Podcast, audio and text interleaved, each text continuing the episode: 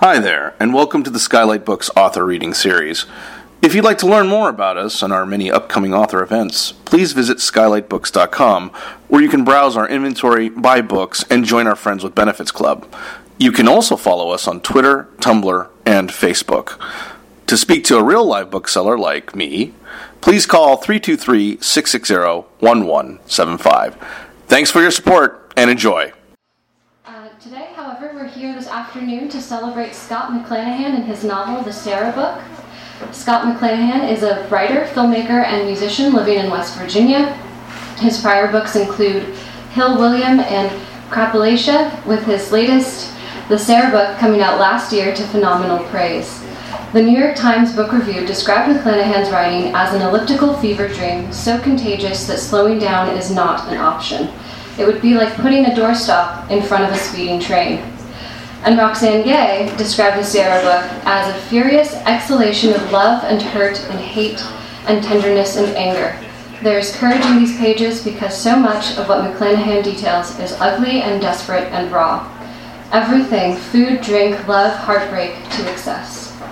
We're delighted to have him here today to read and discuss the Sarah book. Please help me welcome Scott McClanahan.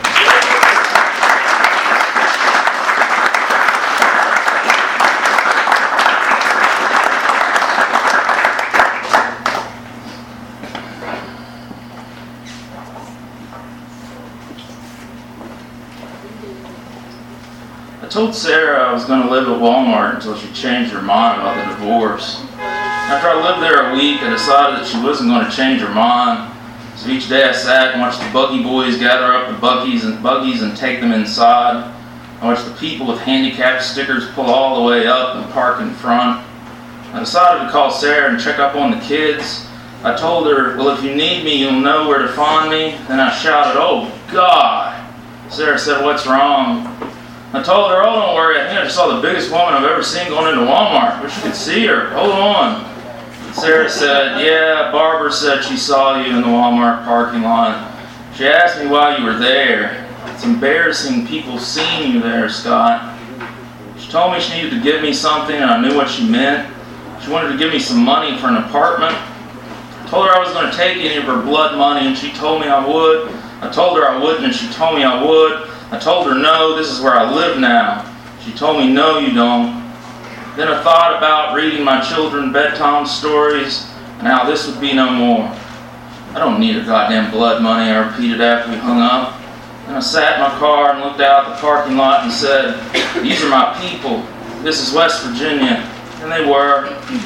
I watched the customers walking from their cars and into the store, and when they came back to their cars, their buggies were full of stuff. One buggy, two buggies, three buggies, four. They were shopping for groceries to take home and make their children grow. I sat in the car and drank my gin from a water bottle. Then, when my bladder got full, I went inside and peed. A white car pulled up at the end of the parking lot and just sat there. I decided to call the guy driving Big Pimpin'. And when Big Pimpin' parked, it was always the same. He was this skinny looking little white dude who had dreadlocks. Sat in the white car, and then a few minutes later, another car pulled up. A redneck looking dude got out and walked over to the white car. Wondered if they ever tried reciting love poems to someone. Watched the redneck dude lean inside the window, looked like they were exchanging something. Then the redneck dude got back in his car and drove away. Then Big Pimpin' drove away. I waved at Big Pimpin', but he didn't wave back. It was okay. These were my people. But then, just a few minutes later, Big Pimpin' pulled back up again. There was a girl inside the car with him now, and she had dyed looking blonde hair and a skeleton face. They waited together, and then a blue beat up van pulled up. The meth looking girl got out of the car. She was inside the van for about a half hour, and then she got out and went back inside Big Pimpin's car. She was trying to put her shoe back on. I sat and thought up my own review of Walmart I could post online. I watched them drive away and I wrote inside my head. I highly recommend the Walmart parking lot for living in your car after a divorce. the cops don't seem to bother you if you park close to the entrance. I did notice quite a bit of drug related activity at all hours of the day. There's obviously some prostitution going on in the parking lot as well. Yay, life, four stars. That night I watched people leaving and the lights glowed from the parking lot. I went inside and used the bathroom. Looked at CDs for about a half hour, and then I came back out and moved my car to the other side of the parking lot so the cops wouldn't give me hell. I noticed a text from Sarah that said, We need to talk about getting you some money so you can get an apartment. I wrote back, I'm not taking anything. How come you won't let me recite love poems to you anymore? Seriously. She never texted back. So I leaned my chair all the way back and put my jacket over my head and I slept. Dreamed about people going inside and buying all of the things that made up their lives. I dreamed about the whole world becoming just one big parking lot and we were all living there thinking about what we could buy. The next day I woke up and someone was knocking on the window. It was Sarah. She was wanting to give me some money for an apartment. I unlocked the car doors and she walked around to the passenger side. There were people going inside the store again, and there were some kids playing. Sarah sat down in the passenger seat and said, We have to talk. You have to get out of here and let me give you some money. I rubbed the sleep out of my eyes, and Sarah said, Where do you go to the bathroom? I pointed at the empty Gatorade bottle on the floor, and then I told her I went inside to use the bathroom a lot too. Snuck my toothbrush in each morning, brushed my teeth in the sink, I said, and then when I get bored, I go in and play the video games they have set up in the electronics section. It really helps to pass the time. I told her that I loved going inside after midnight and watching all the people of the world shop. They were the people who the rest of the world didn't want. They were the ones who didn't belong anymore. They were the people with amputated arms. They were the people in wheelchairs. They were the people with face tattoos and scars. I was a scar too. I was a giant human scar. And then I felt serious and I said, Walmart is more than a store. Walmart is a state of mind. we laughed and I started to rant. Told her about people always bitching about Walmart putting mom and pops out of business and killing the small businesses of our country. But who did the mom and pops put out of business? Who did they fuck over? They fucked over the blacksmiths, but you don't hear the blacksmiths bitching. I told her I was on the side of the blacksmiths. and I told her about my dreams. I told her the whole world was going to be like this one day and the world was just going to be one giant parking lot, and people would live to shop at Walmart and buy stuff. I was quiet for a second. It's going to happen. The people will come, and they will bow before it all. Sarah finally had enough, and she wasn't letting me talk anymore. She was watching a woman emptying out her buggy and said, You would think that woman has enough beef jerky. She looked at me and said, Scott, I'm going to give you something. I don't want you living here anymore. I was going to change the subject again. Then I told her my life wasn't just money to get an apartment. I told her nobody could read bedtime stories to our children like me. I told her I hoped I meant more than a little bit of money to make someone feel better. I told her I'd stay here for the rest of my life if I had to. And I didn't believe in the stories the world tells us to make people feel better about themselves. And I told her I didn't have enough money to get an apartment anyway. Sarah said, Well, I have a way to fix that for you. I have a check for you. She reached into her purse and pulled it out. She told me it was from part of our savings at the credit union, and I told her that she wasn't going to buy my ass off so easy. I wasn't just someone you could give money to and they shut the fuck up. Sarah tried to hand me the check, but I wouldn't take it. She told me it was $4,000, and then she threw it on my lap. The check said $4,000. So I did what life teaches you to do when someone wants to give you money. I shut the fuck up and I took it. I took it because my life was worth $4,000. Finally, Sarah got out of the car without saying goodbye. I didn't say thank you, and she didn't say you're welcome. And Sarah went, sat down in her car, and then she drove away. She was driving away, I felt the need to say something to her. I wanted to say how much she meant to me, how much fun we'd had, and how that's what no one ever talks about or can explain the fun. And fights, too. We had the best fights. And where did it go? Instead, I just looked at the check and thought, Sarah has such nice handwriting. Another reason I love her. Went to the bank and I deposited the check. Instead of going somewhere else, I came back and sat in Walmart parking lot and watched the people go inside. Watch them fill up the buggies and forget all about their pain. I knew that all the people would be coming soon, so I decided to join them and become one of them for a moment. I got out of my car and walked, walked towards Walmart and glowed in front of me like a temple. I walked and walked, and then I saw Big Pimpin'. He sat for a few moments, and then another car pulled up beside him. I watched him park, and then I waved at him. This time, instead of ignoring me like he usually did, Big Pimpin' raised his hand up, and then he nodded at me and said hello, and we were friends now. So I went inside and saw the aisles rise like castles before me. And there was beef jerky and almonds and chicken wings, pizza bites and cheese. All kinds of cheese, steak, pork chops, crackers, and cereal. There was fruity pebbles and potato skins and soda, mountain lightning soda. And there was Red Bull, Dot Red Bull, beer, light beer, dark beer, pistachios, juice boxes for the kids, air mattresses to sleep on instead of beds. And there were CDs and there were DVDs, saline solution for my contacts, potato chips, and dip for potato chips. I had $4,000 to spend, and there were things here to keep me alive, and so I walked among the aisles. I could see outside in the parking lot, and the people were coming for a coronation of some sort. And I was their father, and they were my children, and I was reading them a bedtime story. And so I walked among them, because these were my people, and this was my kingdom. They would all be bowing soon. This was the new country we had made from the skeleton of the old one, and I was their king of beef jerky. I was their emperor of soda. Later that night, I opened up the container of chicken wings, and I pulled one out. I held the wing upside down, all possum style, then I put it to my mouth. I ripped at the skin and garbled it down, and I felt myself getting fat. I felt the whole world getting fat. I tore the meat from the chicken bone. I felt the chicken wing sauce sting on my lips and on the sides of my cheeks. Then I talked to the chicken wings like they were still alive, and I asked what the future held for me. And the chicken wings just laughed and whispered a single word pain. I asked the chicken wings what the future held for all of us, what the future held for you people. The chicken wings just laughed and whispered, Pain. Then they laughed some more like maniacs, and the chicken wings told me I was going to lose my mind starting now. Someone else was reading us a story night. I would want to die every day, and there was a good chance that I wouldn't make it out alive. They said I was getting ready to live the worst part of my life. They said the planet Earth was dying anyway, and they said the end had come, and it was the day of judgment, global warming, and now the day of judgment was coming soon. They said human beings were over and done with, and that the chicken wings were taking over. I just leaned back in my seat and smiled and said, This sounds like a good time. This sounds like fun.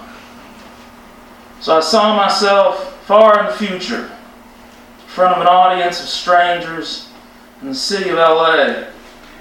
And I was their father, and they were my children. And I was reading them a bedtime story. Children like music when you read them a bedtime story.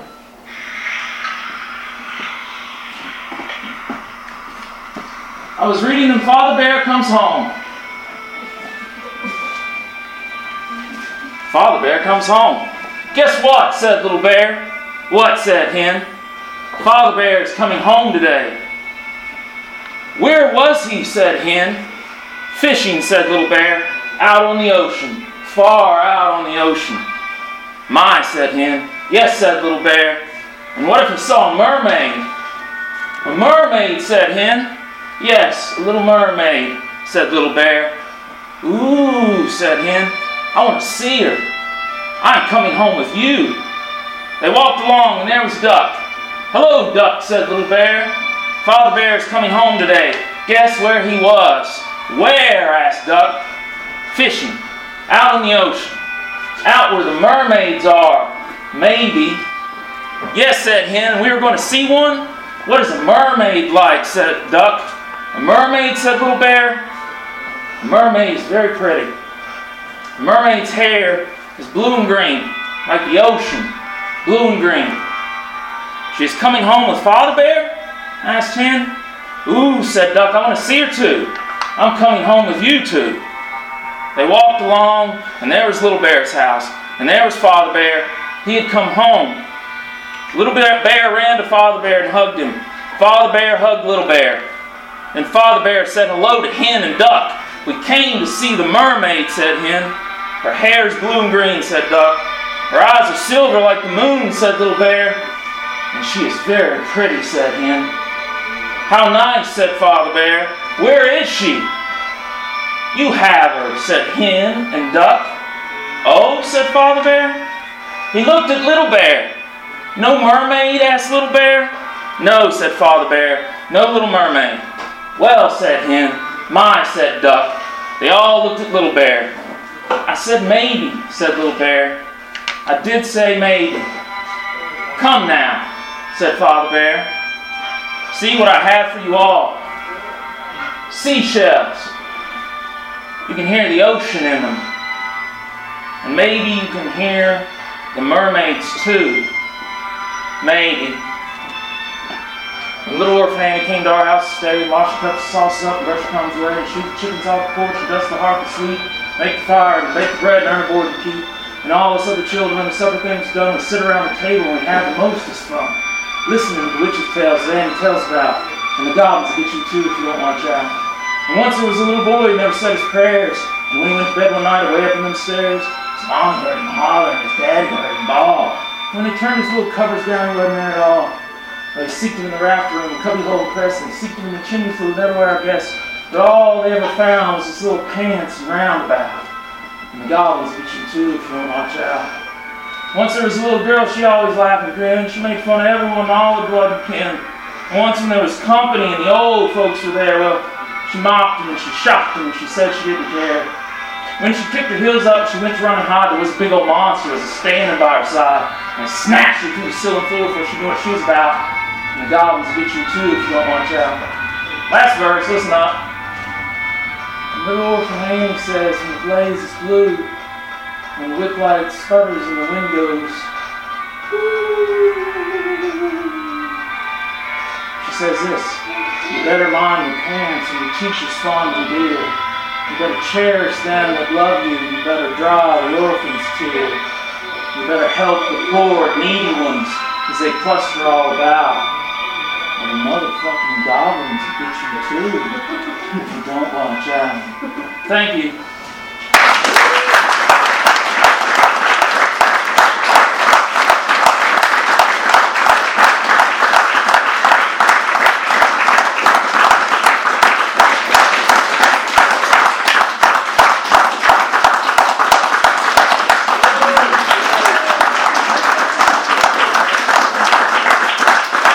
I can take questions, I guess.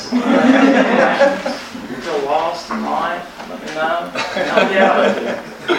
Questions, anyone? Yes, sir.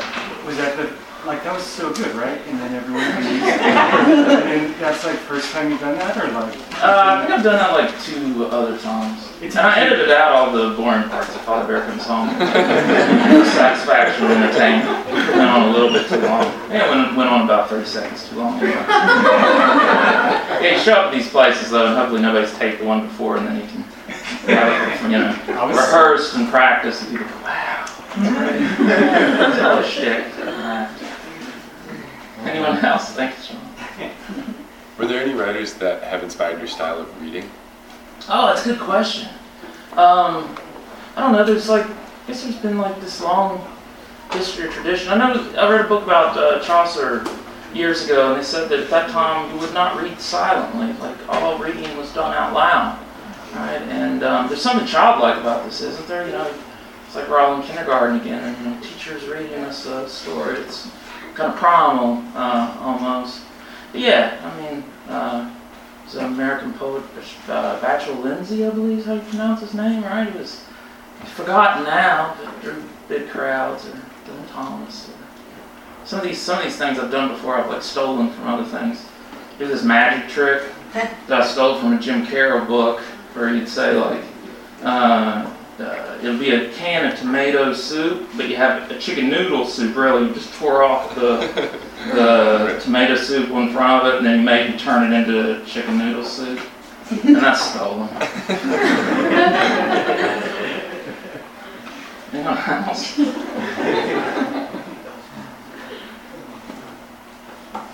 Read more. None. None. Thank you, though. Yeah, Darren. Got any advice for the people at Walmart that want to write? Oh yeah. I don't know. I think they're doing all right for themselves. You know, uh, keep a keep a clean head and nose. Carry a light bulb. Right, that's what Bob Dylan says. Uh, do that. You'll be all right. Yeah, Walmart's wonderful. I was actually quoted in the New York Times this summer in the John Williams column. I guess they'd read some interview said that William Blake would love Walmart. Their romantic notion of uh, the world, all the flesh of humanity crowded together, purchasing things. It means a. Anyone else? Okay, thank you for coming. Uh, I guess I'm signing books, and uh, if you want to buy one, uh, that'd be great. Uh, Tom, see, see you later.